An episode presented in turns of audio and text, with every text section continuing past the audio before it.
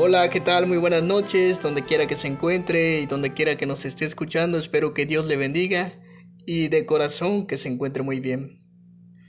El día de hoy vamos a continuar con nuestra serie de devocionales titulada El significado de la cruz. Y el tema del día de hoy lleva por nombre una expresión de amor. Así que quisiera comenzar el día de hoy haciéndote la siguiente pregunta. ¿Nunca has pensado que el Señor no nos ama?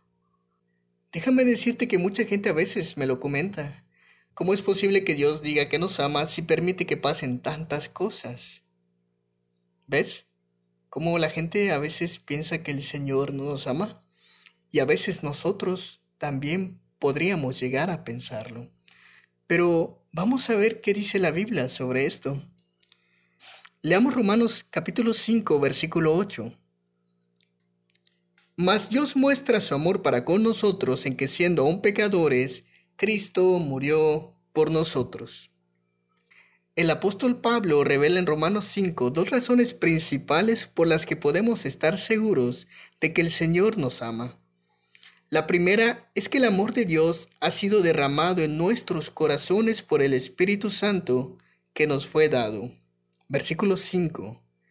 Y la segunda, la acabamos de leer, se encuentra en el verso 8 y dice, Mas Dios muestra su amor para con nosotros en que siendo aún pecadores, Cristo murió por nosotros. ¿Ves cómo en ambas se repite la palabra amor?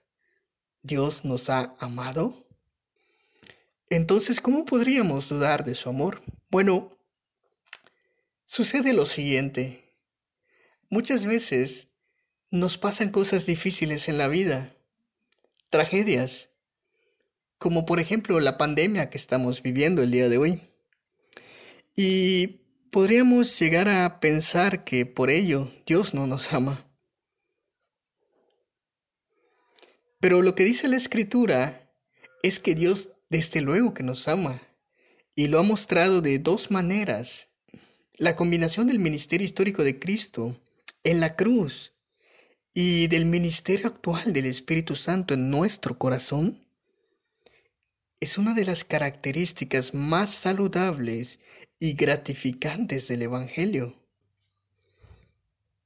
La Biblia, sin embargo, no resuelve nuestros problemas del sufrimiento como si de una fórmula mágica se tratase. Sin embargo, lo que la Biblia sí nos ofrece es una perspectiva correcta para considerarlo. Entonces, cuando te sientas desgarrado por la angustia, puedes ver esa angustia desde la parte más alta del monte Calvario.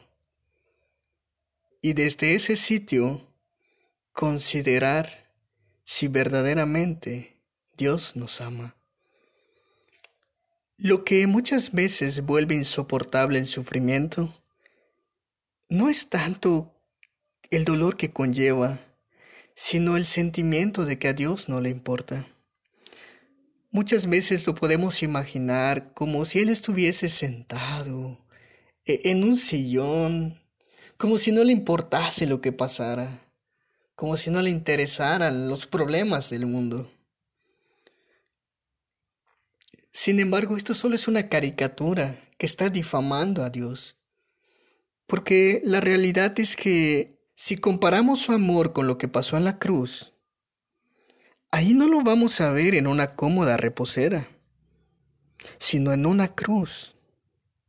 Porque el Dios que permite el sufrimiento es el Dios que ahí sufrió en Jesucristo y sigue acompañándonos el día de hoy en el sufrimiento. Y desde luego muchas veces quedará un signo de interrogación en nuestras vidas cuando el sufrimiento llegue a ellas.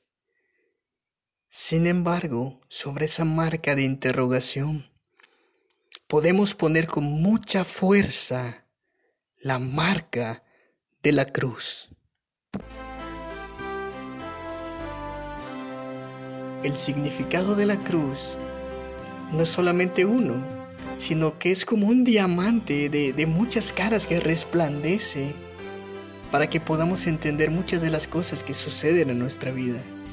¿Quieres conocer más sobre ello? Bueno, nos escuchamos el día de mañana. Dios te bendiga.